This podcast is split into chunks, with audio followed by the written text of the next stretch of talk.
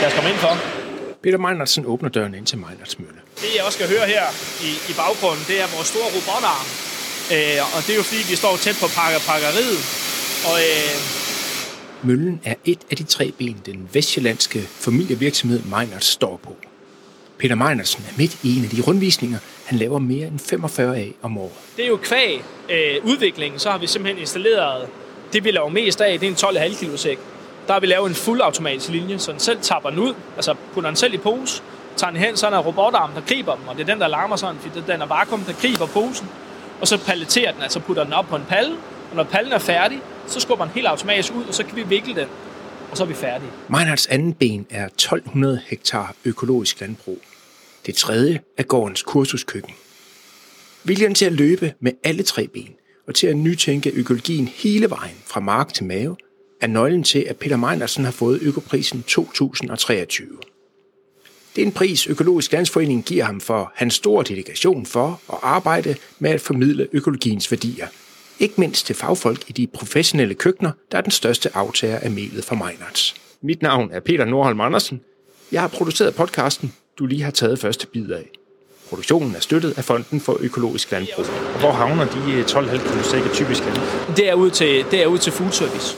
Så det er food service, det er store køkkener, det er kantiner, altså nogle steder, hvor der bliver lavet meget mad og bespiser mange personer. Det er der, vi har fået bedst fat. Og det er egentlig sjovt, fordi vi er jo egentlig en mølle, hvor bager udgør ikke engang 1% af vores afsætning. Dengang vi kom ind med økologien tilbage der i 99 og opbygget, og møllen stod færdig i 09, der var bagerne overhovedet ikke klar til at bage med stenformal og økologisk mel. Altså, de var slet ikke klar. Og der kunne vi jo bare hurtigt se, at det var slet ikke det, vi skulle være, fordi det var alt for svært at komme ind på bagerimarkedet på det her tidspunkt. Og så valgte vi jo en anden retning. I mellemtiden er der dukket masser af niche-bagerier op, især i storbyerne. Det er jo faktisk ikke reelt bager, det er faktisk kokke, der har startet op, fordi der er et andet mindset om at kræve økologien, økologiske produkter, men der måske også været et andet mindset til at bruge noget niche-mel, altså noget anderledes mel. Og det er noget, der er sket inden for de sidste 5 år. At der virkelig kommer smæk på, at der er nogen, der får øjnene op for, at stenformalet mel eller anderledes mel kan altså noget rigtig godt, når det bliver lavet til et rigtig godt brød eller godt bagværk. Og det er der, vi er. Peter Mejnertsen ser et potentiale for, at flere i den økologiske branche bærer deres produkt hele vejen fra muld til mund. Jeg synes, vi ser dem, der tager en holdning til at gøre noget anderledes. Det kan jo være både den økologiske vej, hvor man simpelthen er lidt mere, man har taget en holdning til at sige, nu gør vi det sådan her. Det er i hvert fald det, at vi har kunnet se, at økologien må jo springbrætte til alt det andet, der er skabt efterfølgende. Men jeg tror ikke, det er udelukkende både økologien. Jeg tror, det er mere en holdning til, hvad er det, du vil, som både som producent, men også som forbruger. Så jeg tror, det er meget spredt ud, men jeg tror, vi har nogle rigtig, rigtig gode ildsjæle fordelt ud, og heldigvis er mange af dem også økologiske. Så jeg synes jo, det er jo bare fedt at have så mange ildsjæle, som også fordyber sig så sindssygt meget i deres eget faglighed og produkt. Men der, hvor det giver super god mening, det er, når de her ildsjæle også er med til at skabe det, der er efter produktet. Og det er jo den rejse, vi har budt op til. Og det er der, vi selv har skabt det her mund til mund. Så jeg synes bare, det er utrolig vigtigt, at man også hjælper dem i mål med ens eget produkt. Fordi så får de en fed oplevelse. Så i langt hen ad vejen er det her lige så meget med oplevelsesøkonomi at gøre, som med så meget andet. Undervejs fra mølleri til kursuskøkken er jeg nysgerrig på, hvor Peter Mejnertsens store økologibegejstring kommer fra. En af grundene til, at du har fået Økoprisen i år, det er, at du er kendt for at godt vil stille op og tale økologiens sag. Ja. Hvad er din drivkraft for at gøre det? Jamen, jeg tror lige nøjagtigt med os, så tror jeg, at der er rigtig meget hjerteblod, som driver det. Altså det her, det er jo vores liv, det er noget, mine forældre starter op, og min bror og jeg har generationsskiftet os ind i det og overtaget forretning. Det er vores liv. Vi lever jo af at dyrke produkt, så ja, for mig er det en meget naturlig ting at stille mig op og forklare, hvad er økologien for os?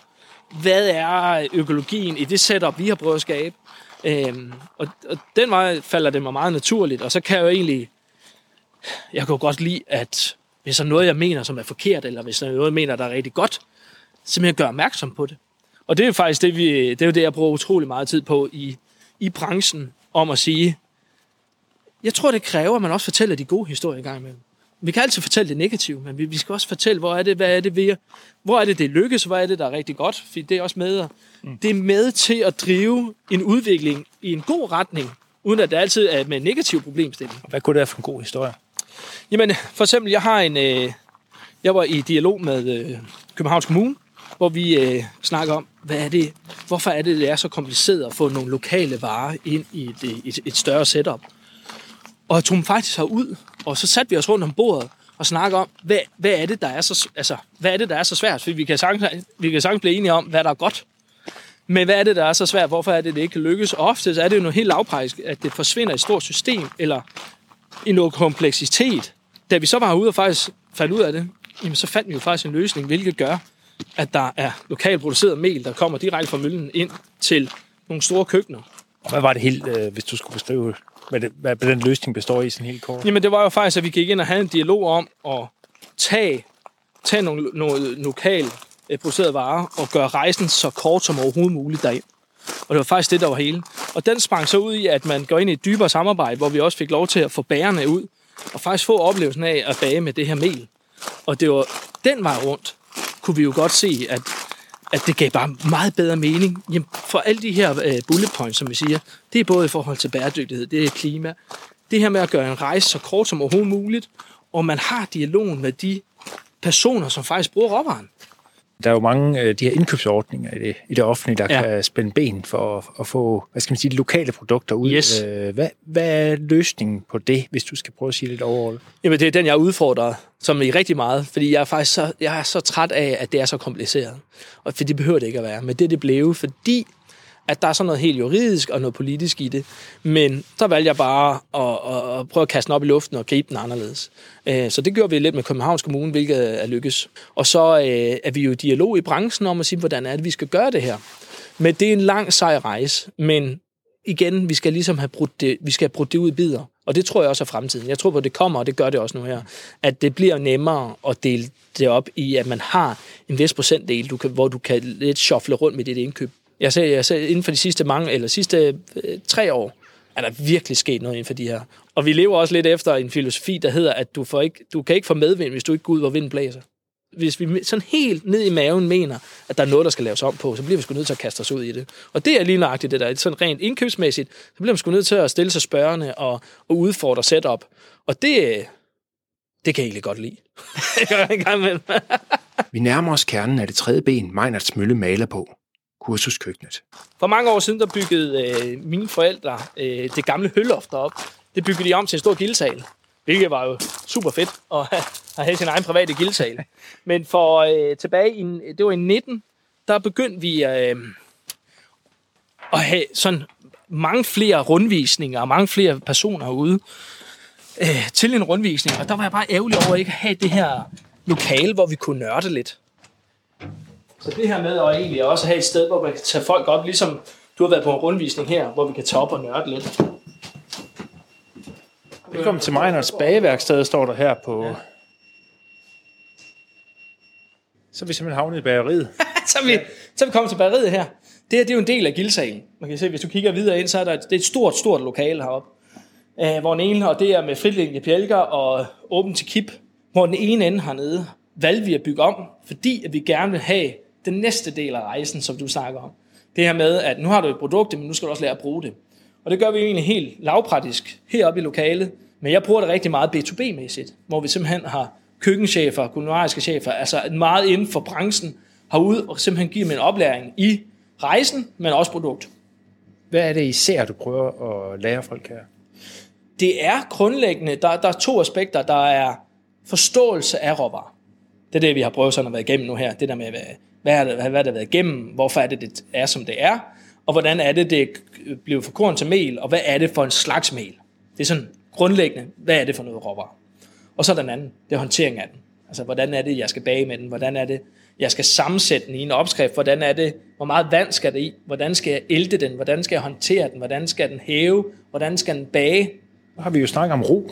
Ja. Hvad kunne det være, at man kunne give en køkkenchef med om jeres ro herfra? Jamen, ro er jo en af de... Det er en af de kornsorter, som jeg prøver at udfordre dem lidt med. Fordi i ro, der laver vi robrød. Det er ligesom det, vi er gode til. Og vi er Vi er jo det eneste folkefag, som egentlig spiser rugbrød, sådan rigtig rugbrød, som jeg mener det. Men rug er jo lige så god til at putte i lysedej også. Altså i franskbrød, i boller, i alt muligt andet. Og det vil jeg gerne udfordre. Det er faktisk det, jeg gør rigtig meget. Og så er vi faktisk lige kommet med vores karamelrug, som er en nyhed herfra, som er en maltet rugkern. Så det er en kerne, der er blevet maltet. Vi får den så retur og formaler den og laver den om til mel. Kvæg man malter den, så i den proces, man putter igennem, så bliver stivelsen, den bliver omdannet til sukker, altså til glukose. Og den sukker, det er jo rugens naturlige sødestof. Den lader den søbe rundt i, og så bliver den faktisk tørret op med det. Så du har lige pludselig en helt anden side af ro, en sødme for roen.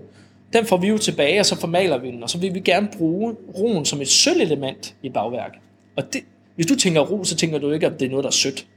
Nej, så det er jo den der, og det er den, vi gerne vil udfordre. Vi vil gerne bruge et naturligt element i, at roen faktisk også kan være et sølvelement, eller et sødt element i bagværket. Og hvad kunne det være helt konkret? Jamen altså, vi prøver at udfordre cookies og kager, og alle de der steder, hvor det er et sødt element, men hvor du faktisk kan bruge en naturlig sødme, i stedet for at tilføje sukker, eller honning, eller meget andet forskelligt.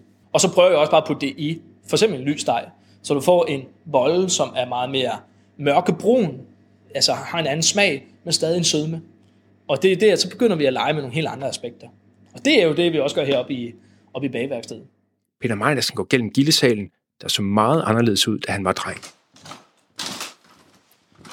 Nogle flotte træplanker, der er på gulvet her. Ja, lige nøjagtigt. Vi prøver at holde det sådan en meget autentisk look heroppe, som det var. Jeg kan faktisk huske, at jeg rendte rundt her som knejt, og min bror Kasper og jeg, vi rendte rundt, og vi var... Gulvet var så rådende heroppe, vi var ved at ryge igennem. Men nu er det en gildesal her, nu holder vi konferencer op. Ja, der er sket noget med gården. Er du lidt stolt af, hvor gården er nu i forhold til, at du var dreng? Det er det da. Altså, igen tilbage, hvad er drivkraften? Drivkraften er lige så meget det her med at få lov til at skabe. Jeg tror egentlig, det er det, der er stor drivkraft. Specielt for mig selv som personligt, det her med, du kan faktisk ud og skabe noget. Og det er lige fra lavpraktisk bygge ting og bygge ting op. Men for eksempel også, når jeg får lov til at have et impact, eller en hvad hedder det så? Altså indflydelse på noget. For eksempel være med indkøbssystemer i kommuner? Eller? Både det, men også som altså, den pris her, som jeg er sindssygt stolt af at modtage, det er jo lige så meget, fordi jeg har været ude og prøve at have noget indflydelse på noget, og prøve at lave om på nogle ting. Og det er jo faktisk det, der er min drivkraft. Peter Mejnertsen har også klare ambitioner for fremtidens økologi. Jeg er selv personligt træt af, at man prøver at signalere, at økologi er lig med kvalitet. Jeg skal vende den om og sige, at hvis du kan lave økologi med kvalitet, så er du et andet sted henne. Så, og det er det, vi skal hen. Vi skal bygge økologien stærkere, fordi at det ikke bare nok, at det er økologisk. Prøv at høre, man skal sgu gøre sig umage. Du skal gøre dig umage om at lave kvalitet. Du skal gøre dig umage om at tage en holdning til det, du gør. Det, der udgør vores succes, det er fordi, at vi også har påduttet så mange andre elementer sammen med økologien. Og så begynder vi at skabe mere værdi. Så det er jo økologien, det er det lokale aspekt, det er en holdning til, at vi gerne vil være uafhængige af andre, det er en holdning til, at vi kører vores mund-til-mund-koncept, vi udgør vores egen værdikæde, og så er det en holdning til at altid være fremadsynet, og ikke være bange for fremtiden, men tværtimod gribe fremtiden. På rejsen mod fremtiden står Mejnerts på god grund, nemlig med et ben stukket dybt ned i den økologiske muld. Vi forlader kursuskøkkenet og går ud for at få en smagsprøve på gårdens første og måske vigtigste ben. Det økologiske landbrug. Vi går fra gårdspladsen og så ud på marken, som lige ligger på den anden side af vejen her. Fag sæsonen, så er vi er jo over højsæsonen, som er høst. Det er der, vi er allermest travlt. Så lige nu er vi faktisk på vej ud på en romark, som er sået som en vinterafgrøde, og den er så kommet op. Så vi skal ud og se på lidt ro. Septembersolen smiler over det svungne landskab. Hvad bliver den her ro til, der er på vej op? Jamen det her, det er jo faktisk brødro, som vi skal ud og kigge på. Prøv lige at beskrive marken her. Vi kommer ud til en mark, hvor den er jo egentlig spidet op, så roen har egentlig sat sig, så den står jo vel der er en 10, 12, 15 cm op af jorden nu her. Og det giver jo også bare tegn til, at den har haft gode forhold, så den kommer op og busker sig. Og det er jo altid rart at se, og vi kan jo godt lide at se ting vokse. Og specielt sådan her, den skal jo nå op og få lidt robusthed, inden vinteren sådan for alvor har taget fat. Det har også været varmt sensommer. Det har været sindssygt gode forhold. Både for selv afgrøde, men også for ugrøde, kan du se. Så der er også, selvfølgelig, der er jo mange aspekter i det, men roen har fået rigtig gode forhold. Jeg kan godt se, der er andet end ro i den mark her. Det er det. Du er jo økolog. Hvad gør du så? Jamen, det er jo, altså, det her, den kan være redrens. Så den er jo rækkedyrket, så hvis vi stiller os hen i en anden vinkel, så kan vi faktisk se rækkerne, der gør her, så vi kan redrense. Redrense, det vil sige? Redrense, det er, at man egentlig lurer mekanisk imellem rækkerne. Så forestil dig, at du har i din egen urthave, hvor du står med et hakkejern, så har vi jo bare en større maskine, hvor du kan køre imellem afgrøden og ligesom skrave af eller luge. Og det kalder man redrensning, og du kan jo både lave en blind striling, det laver du tidlig i proces, og så kan du lave en redrensning, det er, når du når det stadie her, så kan du køre imellem. Siden hans forældre overtog landbruget i 1987, er det vokset til alt 1200 hektar landbrugsjord. I mellemtiden har økologien slået dybe rødder. Tilbage i 1999 lagde min mor og far, Anna og Niels, lagde om til økologi. Den ene grund var jo, at det var første runde, hvor der kom en tilskudsordning. Så der var jo økonomisk incitament for os at gøre det. Men det her med at faktisk begynde at arbejde på naturens præmisser, og prøve at retænke det her måde at dyrke afgrøder og arbejde med jord, det var jo sådan en anden. Og man kan jo sige, at den anden, det var sådan en, der blev stærkere og stærkere. Det her med, når du så også er i gang med at arbejde, og se hvad der virker, hvad der ikke virker, så er det, man finder forkærligheden for at arbejde på naturens præmisser. Et godt eksempel på at arbejde på naturens præmisser finder vi lige ved siden af romarken.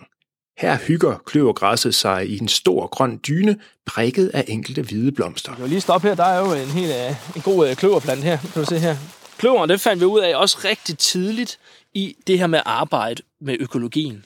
Og det var første grundelement, det er at have nogle underafgrøder, altså have noget, der arbejder naturligt for dig og hjælper os på vejen. Så rent landbrugsteknisk, så er kløveren jo god, fordi du kan lave det som underafgrøde, så du kan have en afgrøde, som der står i en ro for eksempel, hvor du så lægger kløveren ud som underlæg i, og det står så og arbejder og danner holder jorden grøn under kornafgrøden. Så simpelthen i roens vækstsæson, så står kløvergræsser nedenunder? Lige nøjagtigt. Kløveren er god, fordi med det, den gør, i stedet for at frigive kvælstof, så kan den tage det ind igennem, og så frigiver den kvælstof ned til jordpartikler, hvilket gør, at du binder kvælstof, du binder næringsstoffen ned til jord. Jeg plejer at sige, at vi danner madpakke til næste afgrøde. Og det er faktisk det, den hjælper os med. Så den her kløveren er god, fordi den hjælper med at holde sund jord. Den hjælper med at få næring til jord, og så er det jo bare en god underafgrøde på det. Og så også det her med at holde jord grønt. Det hjælper også på det. Så jo, det her kløveren har altid været, og det har været siden dag 1 tilbage i 1999. Fravalget af kunstgødning og syntetiske pesticider adskiller økologien fra det kommercielle landbrug. Fravalget gjorde, at Peter svarer Niels måtte støve den faglige værktøjskasse af og rode efter nogle gamle redskaber. Han plejer altid at sige, at han skulle tilbage og finde sin farfars lærebøger, og så tog han egentlig, hvad lærer med det. Så vi er helt tilbage til et old school, 7-marksskift, kvælstoffixerende planter, som man kan bruge som underafgrøder og alt det her. Der er kløveren, der er en rødkløver, der er mange forskellige, man også kan putte ind. Og det er jo faktisk lidt sjovt, det her med, at det går lidt i cirkler en gang imellem. Nogle gange skal vi lige et skridt tilbage, for at faktisk finde ud af, hvad gjorde man dengang. Og så putte det ind i et nymoderne setup. Og det er jo tilbage til det her med højteknologien. Vi har nyere maskiner, vi har mange flere værktøjer, som vi kan tage nogle gamle lærdomsmidler og putte ind i et nymoderne setup. Det gælder også i det andet ben, virksomheden står på. Mølleriet. Her har familielandbruget mixet en stenkværn ind i en top-effektiv produktion. Så er vi på vej over på alle grus igen. Så er vi på vej over gårdspladsen. Længere ned. Vi skal ned sådan... vi går forbi hovedhuset og så videre ned bagved. Det er hernede, vi har, skal man sige, storproduktionen. Det er hernede, vi har lagt det store maskineri.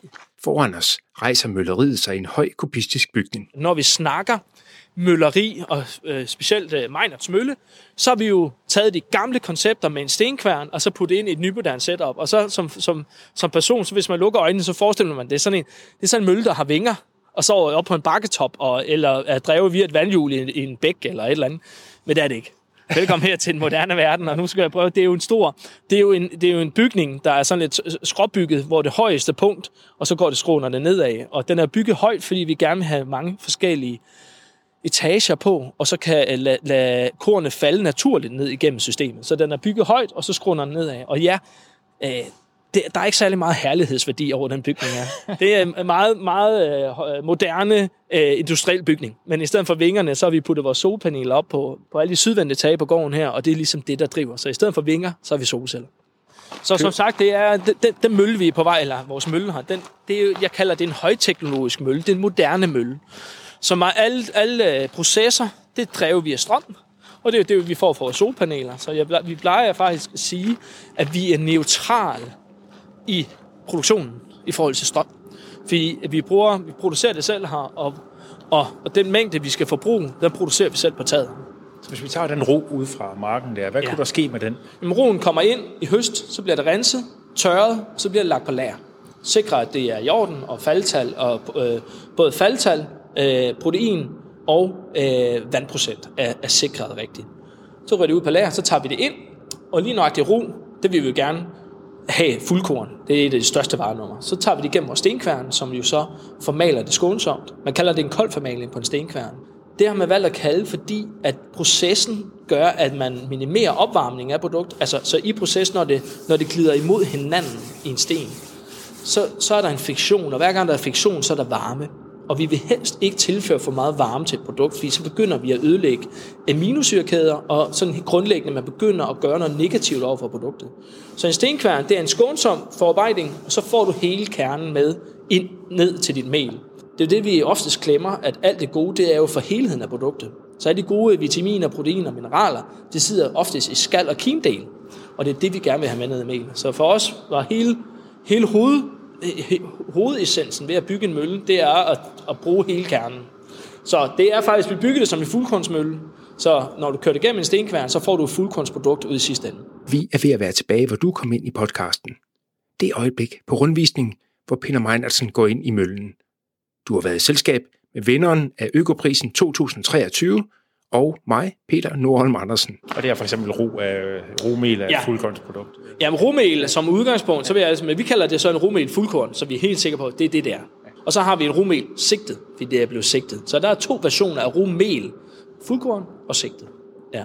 Så roen her, der oftest, vi kan godt lide at spise romel fuldkorn. Det er okay med ro, det må godt være lidt groft. Så det rører ind igennem, og som sagt, nu går vi ind, og så larmer det lige om lidt. Ja. Men det, der også skal høre, der er sådan en summe, det er faktisk sigten, der gør. Og det er, hvor vi laver sigtet produkt. En mølle er jo baseret på to fraktioner. Inden laver du fuldkornsmel og sigtemel, og det er ligesom to processer, vi putter dem ind igennem. Vores mølle er så også specielt, fordi vi kan lave mange forskellige niche-ting herinde, og det er forskellige processer. Og en af dem er også, at vi kan lave brødblandinger. Så vi tager faktisk mel og selv kombinerer det. Simpelthen sætter opskriften, hvor vi tager forskellige typer mel, blander sammen, tilføjer salt, færdigsuger, hvad man nu gerne vil have, og så sammensætter med kerner, og så kan vi tappe dem ud. Så har vi ligesom hjulpet. Det er lidt der convenience. Vi vil gerne hjælpe jer bedre i mål med et bagværk, uden at I selv skal stå og sammensætte. Du kan sammensætte og lytte til flere podcasts om økologi ved at søge på Økologisk Landsforenings kanal Økopod. Det staves Økopod. Du kan fx skrive Økopod i din browser, eller du kan finde kanalen ved at google ordet. Tak fordi du lyttede med.